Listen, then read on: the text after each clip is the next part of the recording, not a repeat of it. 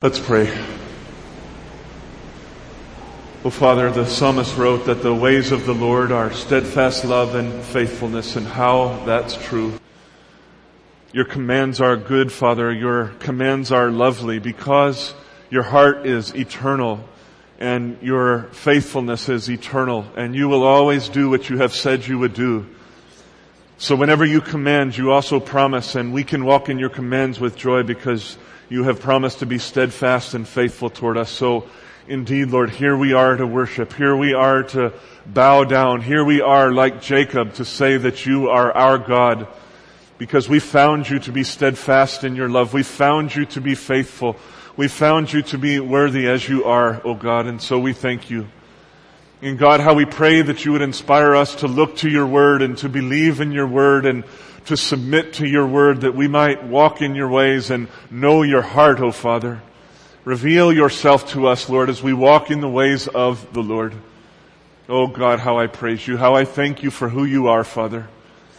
And I pray now, Lord, that as we turn our hearts to Matthew chapter 9, I pray that you would be with us. I pray that you would teach us. I pray that you would open our eyes to the beauty of your word. I pray that you would equip us for life and for godliness. I pray that you would glorify yourself. I pray that you would touch the lost and the least of these through us. I pray that you would increase the joy of our souls as we submit ourselves to your word and see with our own eyes that the ways of the Lord are steadfast love and faithfulness. Oh God, come now and do, I pray, what I cannot do, namely move in our hearts by the Holy Spirit for the glory of your name. Oh, Father, how I praise and thank you for this in the mighty name of Jesus Christ. Amen. Please turn with me, if you will, to Matthew chapter 9. I want to read a few verses and then I'll get into the message for today. I'm going to read Matthew chapter 9, starting in verse 35. And Jesus went throughout all the cities and villages, teaching in their synagogues and proclaiming the gospel of the kingdom and healing every disease and every affliction. When he saw the crowds, he had compassion on them because they were harassed and helpless like sheep without a shepherd. And then he said to his disciples, the harvest is plentiful, but the laborers are few. Therefore, pray earnestly to the Lord of the harvest to send out laborers into his harvest. Last week we brought our time in the book of Genesis to a close. And since I'm going on vacation today right after church, I didn't feel good about starting the book of Exodus today and then being gone for a couple of weeks. So I prayed about what I should do and what message I should bring. And as I prayed and asked the Lord, it was just clear to me from the beginning that I just wanted to take another Sunday, another few moments to express my heart to you for my passion to see this church begin to engage the lost in Elk River and surrounding areas like we have not before. Our church has been involved in a number of ministries around the area, and I would never belittle that over the years, and we've been involved in international missions, but I do believe that now is the time for us to really care about and seek the lost here in our city, to go on mission with Jesus Christ, to join Him in the passion of the Father, to overflow with the love of the heart of God to those who need it most. I, I just know that that's the Lord's will for us in the coming year, and so I thought I'd take this Sunday as my last word of this year of ministry to inspire us towards that end and to help us to share a little bit in the heart of Jesus. Over the last year or so, the Lord's been doing a lot of work in my own heart in this regard as I have prayed just as a man of God without much regard to the church, just as a, as a follower of Jesus Christ, I prayed and asked Him to help me share in His heart for the lost. And as you remember last year, I gathered about a hundred names from you of people that you're praying for to know Christ. And I've been praying over that list over and over and again. In this summer, I began praying through the streets of Elk River, one neighborhood at a time. And when I come back from vacation, I'll start that and think, or, or I'll, I'll continue that thanks to uh, Dave Fergus. I've been watching through the Way of the Master video series that just teaches you how to share the gospel. And my favorite part of those videos is just watching these guys out on the streets engaging with people who need to know Jesus. And as I've been swimming in all this this year, the Lord's just been doing a great work in my heart and firing me up to want to join with Him in His mission to seek and save the lost. And I pray that His work in me would spill over onto you, even as His work in some of you has spilled over onto me. Some of you have a real passion for evangelism and it's affected me and I want to be like you when I grow up. Steve Flager's not here this morning, but he's probably chief among you in this way. He, this guy shares Christ with people everywhere he goes. When I gathered names to pray for, he said, pray for, pray for the person on the plane. And I asked him, what do you mean? And he said, well, every time I travel, there's somebody right here, and almost every time I share the gospel with them. So everywhere he goes, he's sharing the gospel, and I just love him for that, and I want to share his heart, and I pray that God would help us to join in this spirit with a rightful motive and, and seek and save the lost in Elk River and beyond, not just in India or Madagascar or in Albania or wherever, but right here in our own backyards.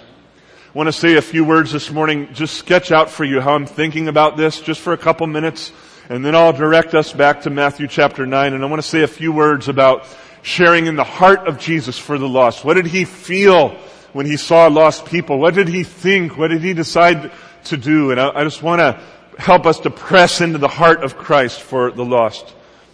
I believe with all of my heart that God Almighty planted this church, Glory of Christ Fellowship, in this city that we might exalt His name as high as we can for the good of the lost and for the upbuilding of the church. I really believe that. A couple weeks ago, Pat Mashley and I met in the office and we talked about a number of things, but he said one thing to me that really touched my heart and has continued to touch my heart over the last few weeks. And it was simple but powerful for me. He said that when the Lord said, if I be lifted up, I will draw all men to myself. And Pat was saying that yes, that was about the cross. That was about Jesus being lifted up on the cross and Him drawing the nations to Himself. But that was also something that applies to our lives every day. It applies to us as individual believers. It applies to our families. It applies to community groups. It applies to this church as a whole. It applies to the church of Elk River and the church of the United States and the church in the world. If we will exalt Jesus Christ, with our lips and with our manner of life, if we will lift Him up, then He will draw all men to Himself. And I just can't tell you how encouraging and how powerful that has been to me because it relaxes me, beloved. As God commands us to go into this city and take the land, He is going to do the heavy lifting. He's going to do all the hard work. Our part is to exalt Jesus Christ. His part is to do everything else. You see, sharing the gospel is kind of a big deal. We're not trying to market a church.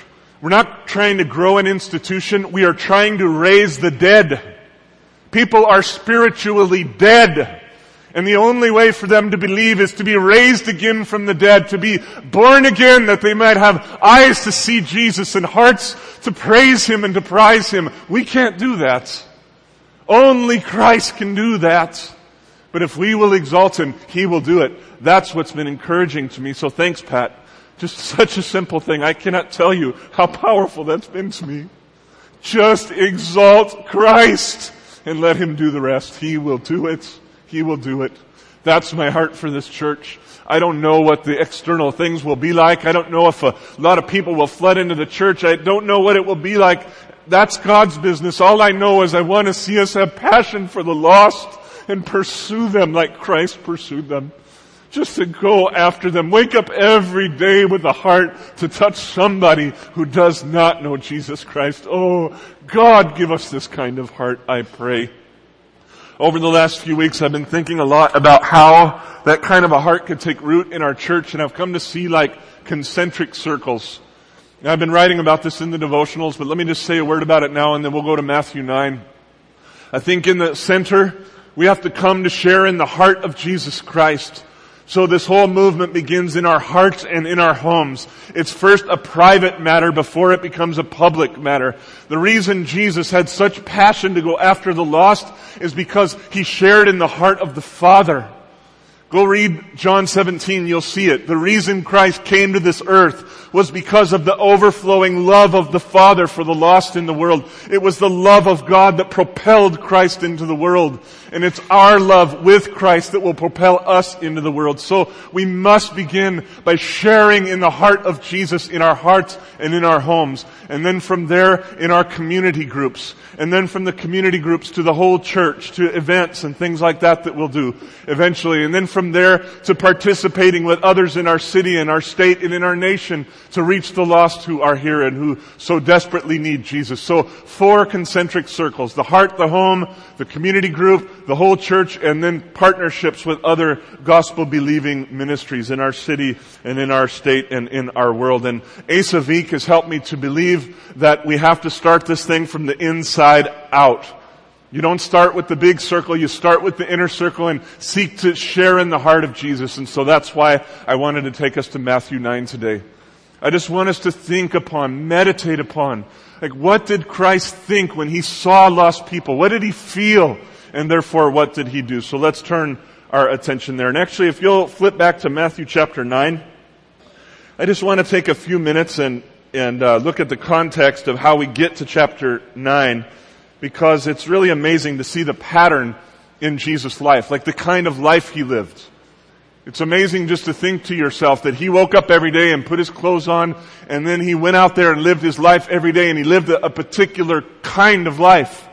And I think if you look at the, the context of Matthew 9, you get to see that, that what happened there was not just a one moment deal. This was his way of life. So in chapter 4, you'll see that, that he was baptized by John the Baptist. Straight after his baptism, he went into the desert in his time of temptation and the devil tested him very severely and praise be to God, by the power of the Father, Jesus resisted every temptation and after 40 days of praying and fasting and resisting the devil with all the strength of God, he came out of that desert with the power of the Holy Spirit upon him and he began his public ministry. The first thing he did was he called a, a couple of disciples. And then after that, he went into the cities and he began to minister to people to all of their needs. He began to heal and to teach. Let's read quickly in the end of chapter 4 there, starting in verse 23. And when he went throughout all Galilee, which is in the northern part of Israel, teaching in their synagogues and proclaiming the gospel of the kingdom and healing every disease and every affliction among the people. So his fame spread throughout all Syria and they brought to him all the sick, those who were afflicted with various diseases and pains, those who were oppressed by demons, epileptics, paralytics, and he healed them. And great crowds followed him from Galilee and the Decapolis and from Jerusalem and Judea and from beyond the Jordan. So what that's saying is Jesus was ministering up in the northern part of Israel, but his fame began to spread so much that people came from everywhere, from north, south, east, and west to, to come and see him and to follow him. He came out of the, out of the desert with a great power of the Spirit of God upon him and he preached and he taught, he shared the gospel, and he also healed diseases. He touched people's needs. He gave them uh, eternal life and he ministered to their temporal needs. And because such power was pouring through him, crowds came and they came and they came and they came. As he saw the crowds, he cared not only for their temporal needs, for their healing and food and stuff like that, but he cared about more so their eternal needs. So Matthew 5, 6, and 7 is the most famous sermon in the world. It's the Sermon on the Mount where Christ stopped to give real spiritual food to these people. At one time in my life, along with a, a church that I was a part of, I memorized uh, the Sermon on the Mount, and I would really commend you to do that sometime. It had a deep impact on me. I didn't retain it, so I couldn't quote it to you now.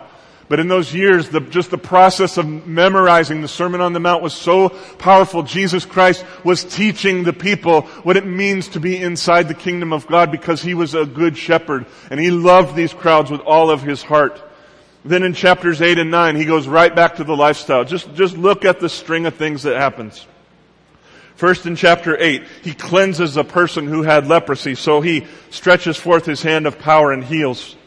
Then there's a centurion who has a servant who's sick, and the servant isn't even in the room with Jesus. In fact, he's not even in the same city with Jesus. And Jesus simply gives the word, and across the land, the power of God moves out and heals the servants, heals the centurion's servant, and many believe. Then after that, more crowds came to him, and he healed many.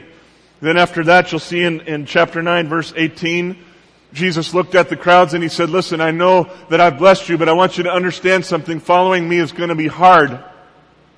I love Jesus for telling us the truth. I said this to you a couple weeks ago.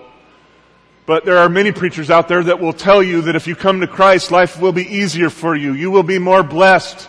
You might get a new car or a Nintendo system or something like that, but Jesus himself said, if you come to me, you might have to lose your car. You might have to lose your Nintendo system. You might have to lose everything to follow me. In following me, you will gain eternal life.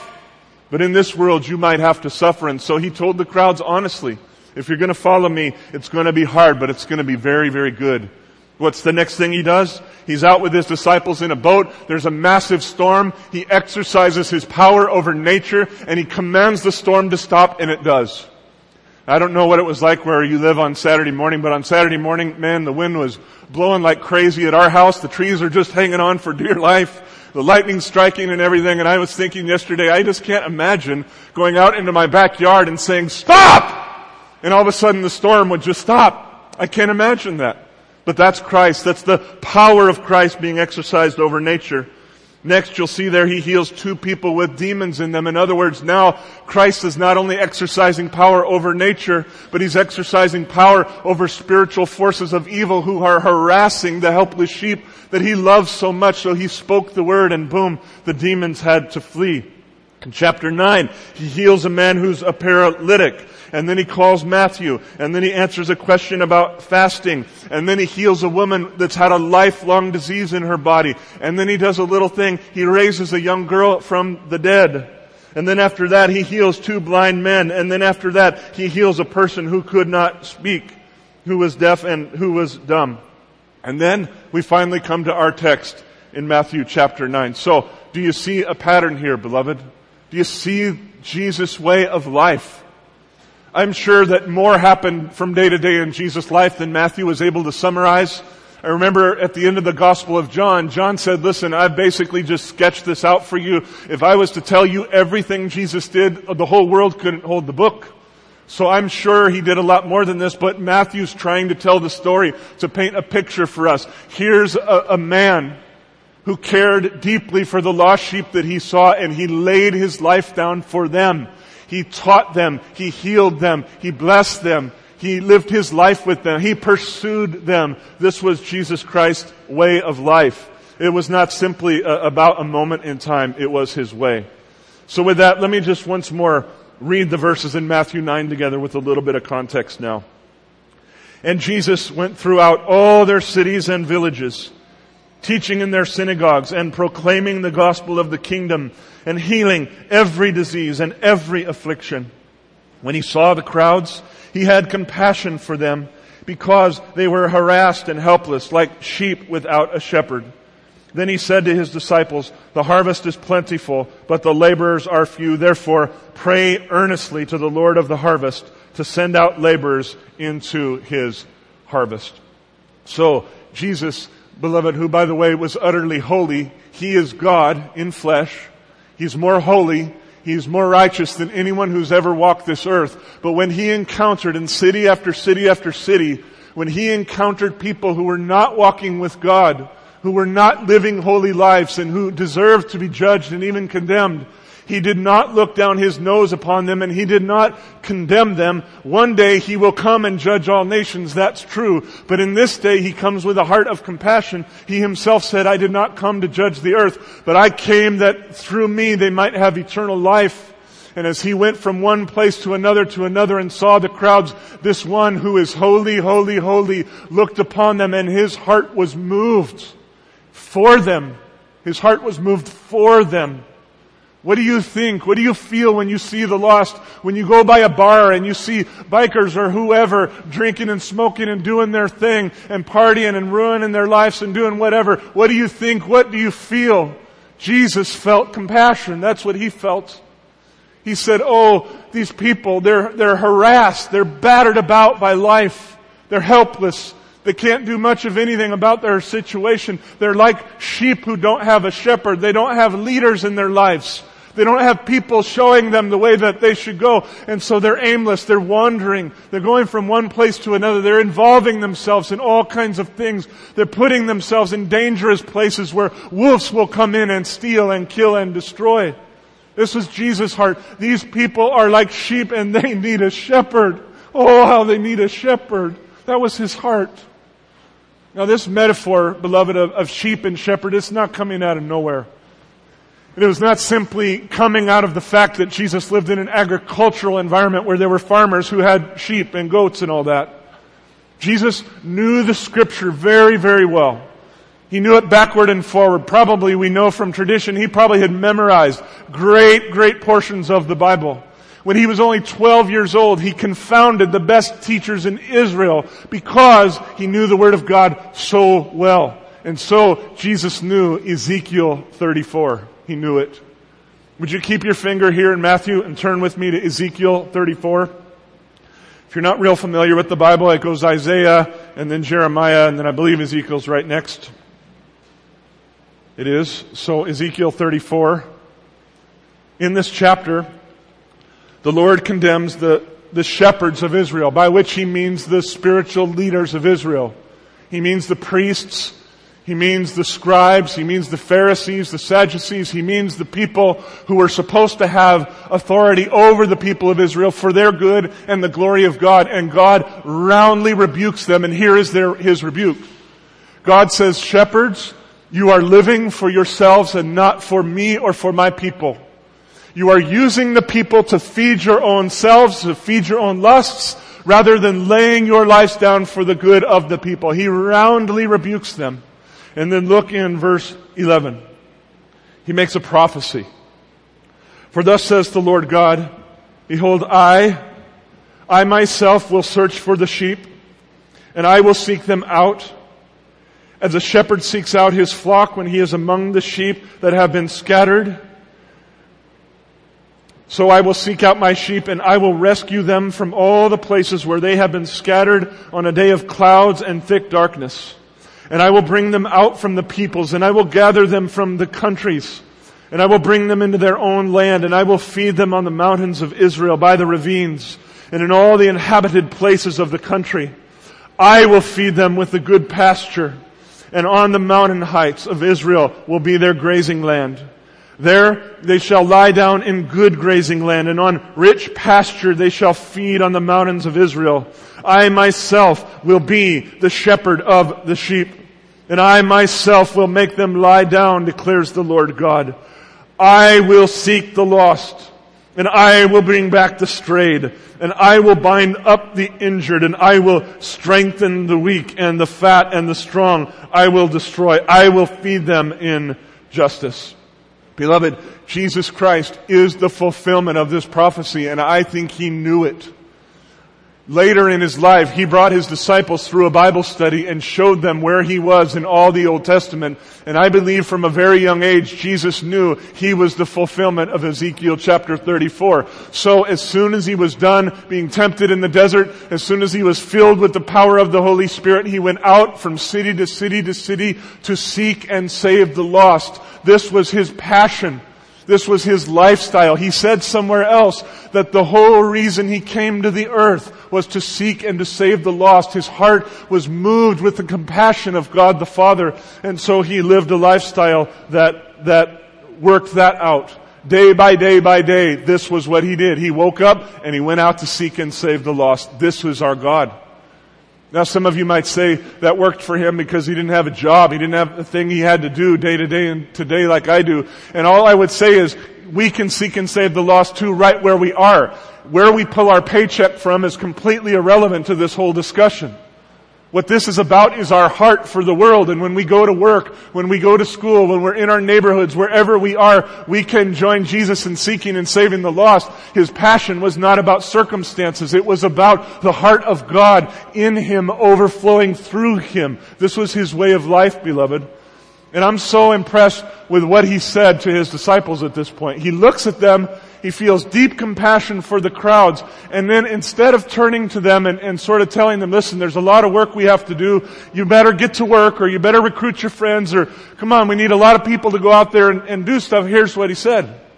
He turned to his disciples and said, listen, the harvest is plentiful You've seen it with your own eyes. We've gone from one city to the next, to the next, to the next, to the next. And everywhere we've gone, there are crowds and crowds and crowds. The harvest is plentiful. The need in every city on this earth for a touch from God is very, very great. But here's the problem. There aren't enough workers. So here's what I want you to do, disciples. Now, and here, at this point, many of us would expect he would say, get to work. And in a way, that's what he said, but he said to do it in a particular way. He said, the harvest is plentiful, so pray. Pray earnestly. Pray with passion. Pray with consistency. Pray with desire. Pray, pray, pray. The word actually means beg. There's one word here in the Greek. It means to beg. Beg the Lord of the harvest that he might send laborers into his harvest. I don't know about you, but that really impresses me. That touches me. Two things. That Christ was so moved by the crowds when he was the Holy One who could have judged the crowds. But he's moved in compassion for them. We've been seeing in Genesis just how merciful God is. He's not different in the Old Testament and the New Testament, beloved. And when Christ came, he was overflowing with the same love to the crowds that God the Father overflowed with to Adam and to Cain and to Abel and to Abraham, Isaac and Jacob and others. This is our God. He is merciful and I feel deeply impressed by Him. I just plainly admire Jesus. He's a compassionate man. The second thing that impresses me is that his solution to the problem is that we should pray. We should pray. And not just say words, but pray earnestly. Pray with passion. Pray with consistency. Pray with truthfulness. So there's probably a lot of reasons why he said that, but I just want to give you three reasons why I think Jesus' solution to the problem is to pray, pray, pray. First of all, as we pray for the lost sheep, I think that we come to share in God's heart for those sheep. You want to develop a love for anybody, for your spouse, for your children, for a friend, for a coworker, for a neighbor, for a city, for a nation. I, I, I, promise you, if you will pray for them, you will develop a passion for them. I have found in my life that as I pray for people, God shares a piece of His heart with me for that person. When I'm in a spot where I'm getting irritated by Kimmy or whatever, for instance, or by Rachel, I realize that the problem is in me because I'm not praying for them. Because if I prayed for them, I'd be a lot less about myself and a lot more about the love of God overflowing to them. One day, when I was pastoring in Northern California, our, our city there was surrounded by mountains. So every Thursday, I would go up on the mountains and I would pray, just spend a quiet time with the Lord, and then I, I would pray over the city there. And one day in particular, I was praying over a part of the city. I was looking down at the houses, thinking about that neighborhood and what I knew about that neighborhood is a very wealthy neighborhood, very hard-hearted toward the gospel. People didn't want anything to do with Jesus. The, the people in that very neighborhood had been trying to get us kicked out of the building that we had been renting for some time. And as I prayed for them, I began to cry and then to weep. And I was weeping from uh, like a deep place. I don't quite know how to explain it, but I had been with the Lord for hours, and so somehow in my connection with the Spirit, I began to weep in a way that I think to that day I had never quite wept like that, and it really sort of took me by surprise. And while I was in the midst of weeping, I sensed the Holy Spirit whispering to me and saying this, Charlie, what you're feeling is just a glimpse of what I feel for this city. Now when I sense a word like that from the Lord, I always test it. So I began to think and I began to pray. And I remembered Jesus Christ in Matthew chapter 9. I remember the compassion that moved his heart when he looked upon the people. I remembered Matthew chapter 23. You remember when he was looking over Jerusalem. He's looking out at the people. He's looking at the religious leaders. He's looking at all the common folk that had come to the temple. He's looking at, foreigners who had nothing to do with the God of Israel. And he's weeping over the city and he says, Oh, Jerusalem, Jerusalem, how long I have longed to bless you and to bring you under my wings as a hen would gather her chicks, but you would not. But here's his heart, beloved, weeping over a city. And that day as I prayed in Northern California, I came to see that He weeps in that same way over every city on this earth. He did feel that deeply for that city, and He does feel that deeply for Elk River, Minnesota, and for every city in which we live. He really does. When Jesus Christ looks at your city, I, I live in Otsego, when He looks at Otsego, He does not feel what I feel. He weeps he feels deeply. He's moved with great compassion. And I promise you, beloved, as you pray earnestly for your city, you will come to share in the heart of God for your city. I promise you that that will happen. And so I encourage you, I urge you, obey the Lord Jesus. Obey Him. And pray earnestly to the Lord of the harvest. And, and watch, you'll see that He'll share His heart with you. Second reason I think Christ asked us to pray and not to act is because I think He knows this law. When we pray, we will often act. As you begin to pray for the lost in your city, you'll say, Lord, send laborers, send laborers, send laborers. Lord, send me. At some point you begin to realize, oh, I've got to go too. I read a story last year in a book I was reading on prayer of a young man who came to Christ and he asked his father in the faith, he said, what should I do? And, and, and uh, his pastor, his father in the faith said, well, why don't you go share the, the gospel with all of your friends that don't know Christ and, and do it urgently. And the young man said, oh, I can't do that. I'm too afraid. So the pastor, rather than, than uh, pushing him, just said, okay, well then do this. List out the names of your friends and then pray over them every single day for 30 days. Do not miss a single day and don't do anything else. Do not speak to them. Do not go to them. Do not interact with them. Just pray, pray, pray, pray, and pray. And the young man, having a humble spirit, did exactly what his pastor told him to do. And as he did, if I remember the story right, it's somewhere like eight, nine, ten days into this. He came to his pastor and he said, Oh, pastor, can I break the command? Can I go and talk to my friends? Can I please? You told me not to do it for 30 days, but I just have to share the gospel. And he did with one particular guy, and that guy came to Christ. Why? Because God moved his heart to go. Now it was not a, like a marketing campaign where he was being urged to have to go share the gospel. It was the heart of God bleeding into him and now overflowing through him. And Jesus knows that if we will pray, our motives will be set right and we will have a passion to go into the harvest. We will. Nobody will have to urge us. God himself will send us. Jesus knows that. A third reason why I believe He called us to pray is because for some reason God has set the universe up where if we pray, He will act. He doesn't need our prayers. He's God. He can do anything He wants to do. But He is a relational Father and He includes His children in His work. And so He says, pray to me, pray to me, pray to me, interact with me, do this with me. The work is an excuse to bond with our Father and as we pray, He moves. He's so serious about that that the Bible is clear that if we don't pray, He will not move in given situations. There are, are, things God would love to do right now, but He's waiting for us to pray. This is one of them. Pray earnestly to the Lord of the harvest that He would send laborers out into our cities. If we will pray, He will act. Old timers used to say, when we work, we work. When we pray, God works. And that's true. And I think Jesus knew that. Somehow or other, our fatherly heart of our God is moved when we pray and He will act. So three reasons. Pray because you'll share in the heart of God. Pray because when the time is right, you will be motivated to go into the harvest yourself and pray because when you pray, God will move. So beloved, I urge you, pray. I urge you. And I'm, I'm really mean it. I'm urging you. Consider your lifestyle. Pray to the Lord of the harvest as a way of life, not just a moment in time.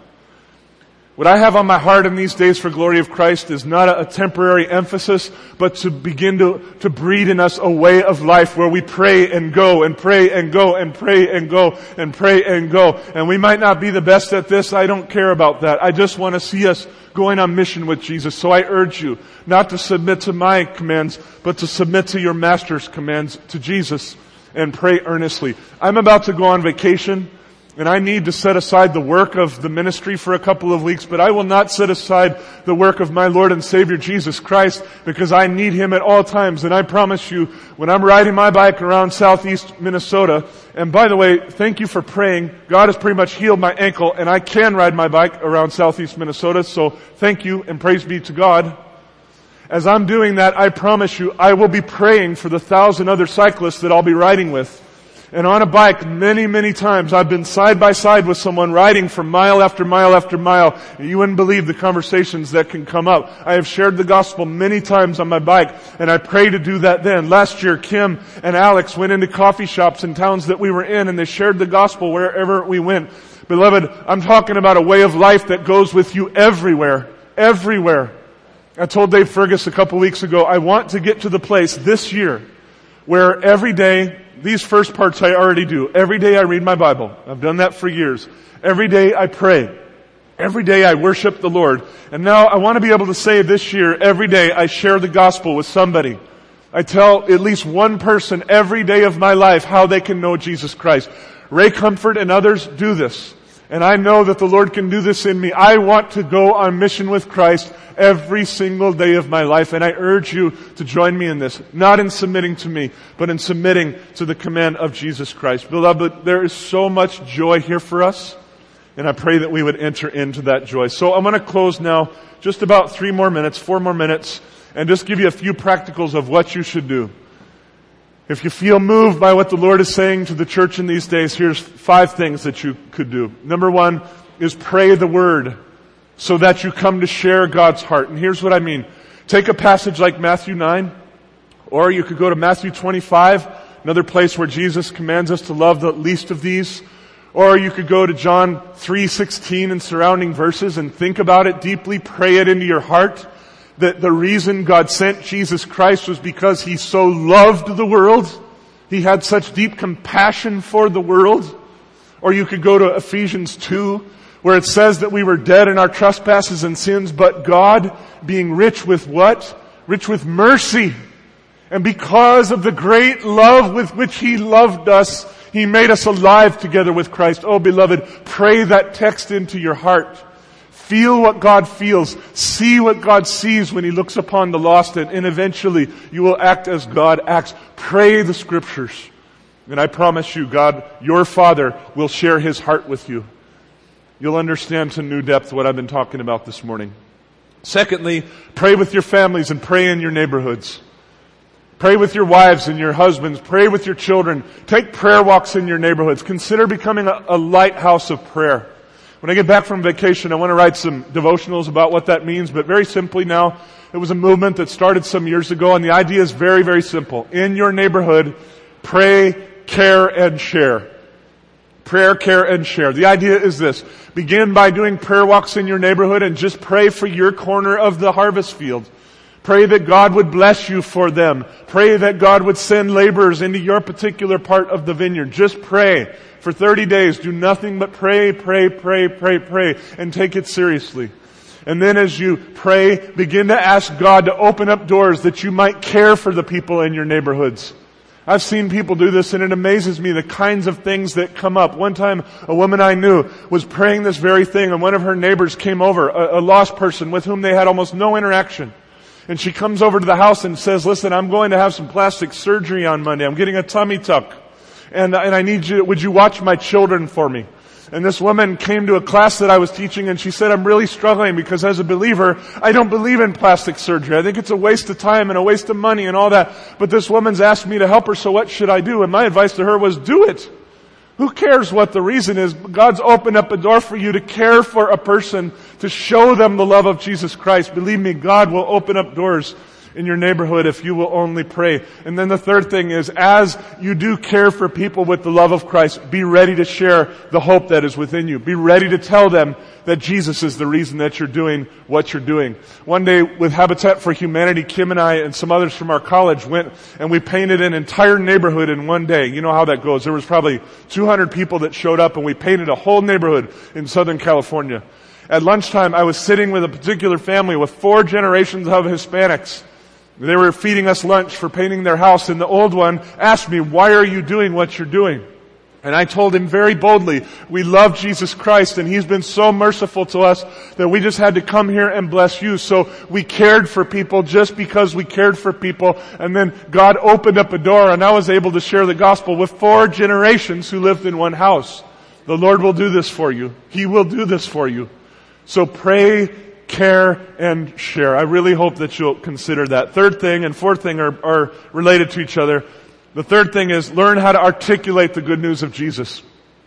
If someone came up to you today and asked, how do I become a Christian? Could you answer them? Would you know what to say? And if the answer to that is no, that's okay. There's, there's ways to learn.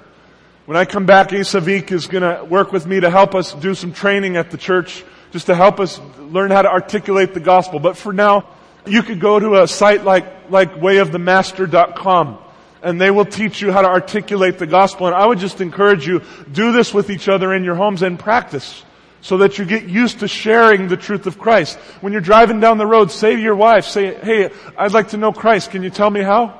And then just let her tell you and, and then talk about it. Talk about what you did and vice versa. Just talk the gospel. Learn to speak the gospel out so that when God opens up a door for sharing, you'll know what to say.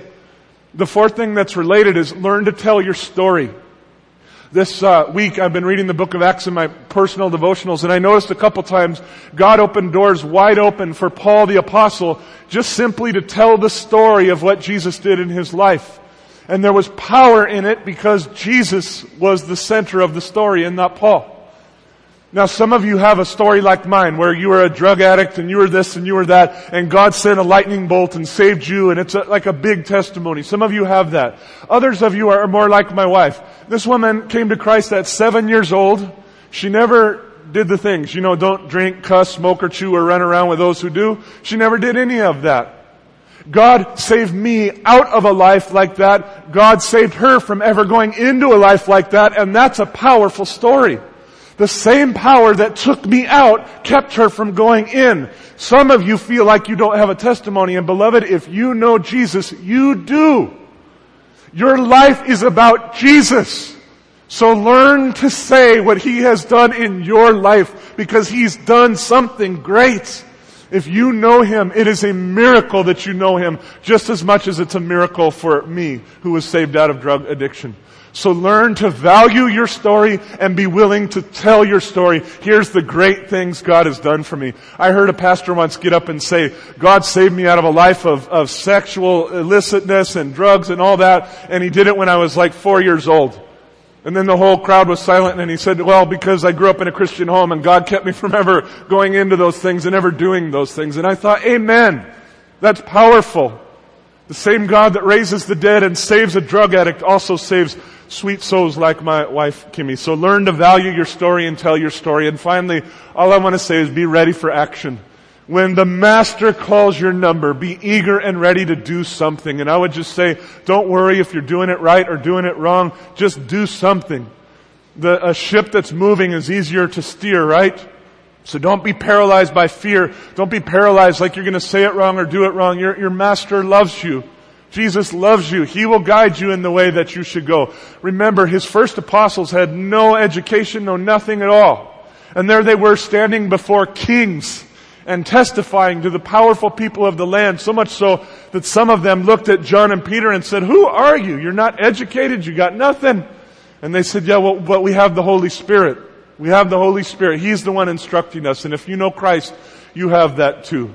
So, five things. I'm not sure if I can remember them off the top of my head, so look at my, let me look at my notes. Meditate on the Word. Pray the Word. Pray with your families. Learn to share the Gospels, to speak it out. Learn to tell your story and just be willing to act when Jesus calls your number.